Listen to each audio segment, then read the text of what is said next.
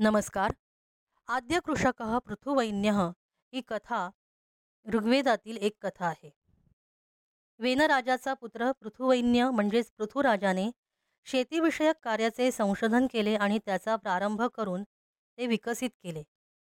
पृथुराजाला पृथ्वीवरील पहिला अभिषिक्त सम्राट मानले जाते. त्याच्याच कार्यस्मरणार्थ वसुंधरेस पृथ्वी असे संबोधले जाते.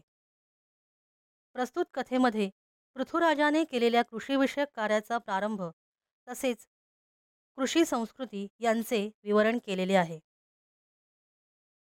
राजा पृथुवैन्य म्हणजे पृथ्वीवरील सर्वप्रथम अभिषिक्त सम्राट होय.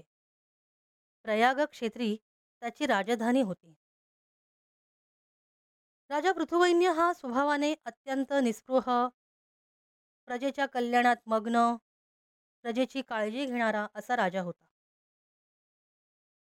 अगदी त्याचा अभिषेक होत असताना स्तुतीपाठकांनी त्याची स्तुती करायचे ठरवले तर त्याने त्यांना थांबवले आणि तो म्हणाला की स्तुती माझी होता कामा नये. मी जोपर्यंत माझे सद्गुण प्रगट करत नाही तोपर्यंत तुम्ही माझी स्तुती करू नये. स्तवन तर केवळ ईश्वराचेच व्हायला पाहिजे. पृथुराजाची ही निरीच्छता पाहून स्तुतीपाठक फार संतुष्ट झाले. एकदा पृथुराजा त्याच्या राज्यामध्ये भ्रमण करत होता. त्याने फिरताना पाहिले की त्याची प्रजा क्षीण व अशक्त झाली आहे. ते प्रजाजन प्राण्याप्रमाणे आयुष्य जगत आहेत. हलक्या दर्जाचे आणि कमी प्रतीचे अन्न खात आहेत. ते पाहून राजा चिंताग्रस्त झाला. तेव्हा उपाय म्हणून पुरोहित त्यांना म्हणाले हे राजा खरोखर धन तर धरणीच्या पोटातच असते. समृद्धी धान्य हे सगळं धरणीच्या पोटातच सापडतं. आणि हे सगळं तुला जर प्राप्त करायचं असेल तर तू ते पृथ्वीकडून प्रयत्नपूर्वक मिळव. पृथ्वीराजाने पृथ्वीकडून धनधान्य मिळवण्यासाठी धनुष्यबाण तयार ठेवले. मग पृथ्वी तिचे स्त्रीरूप धारण करून त्याच्यासमोर प्रगट झाली आणि म्हणाली हे राजा तुझे वडील एक जुलमी राजा होते. तुझे वडील म्हणजे वेनराजा ते जेव्हा राजा होते तेव्हा त्यांनी राजधर्माचे पालन केले नाही. ते एक दुष्ट राजा होते. तेव्हा चोर लुटारूंच्या भयामुळे मी धनधान्य फुले पळे माझ्या पोटात ठेवले.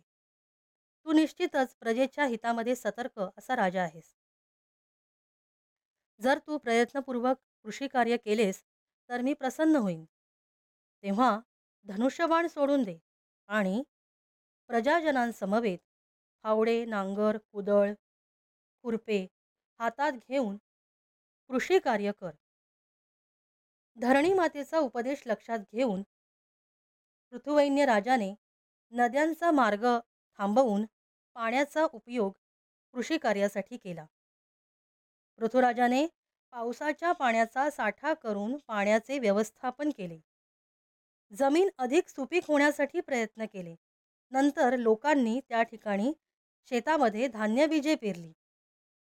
त्याने अनेक वृक्षांपासून विविध प्रकारच्या बीजांचे परिश्रमपूर्वक संचयन व त्यांची निवड केली. त्यानंतर बीजांवर संस्करण करून त्या बीजाची पेरणी केली. पावसानंतर त्या बीजातून अंकुर फुटले आणि धान्यप्राप्तीमुळे सर्व प्रजा आनंदित झाली. हा कल्याणकारी राजा पृथ्वीवर प्रशासनात अग्रेसर व जनसेवाव्रती असा राजा ठरला. धन्यवाद.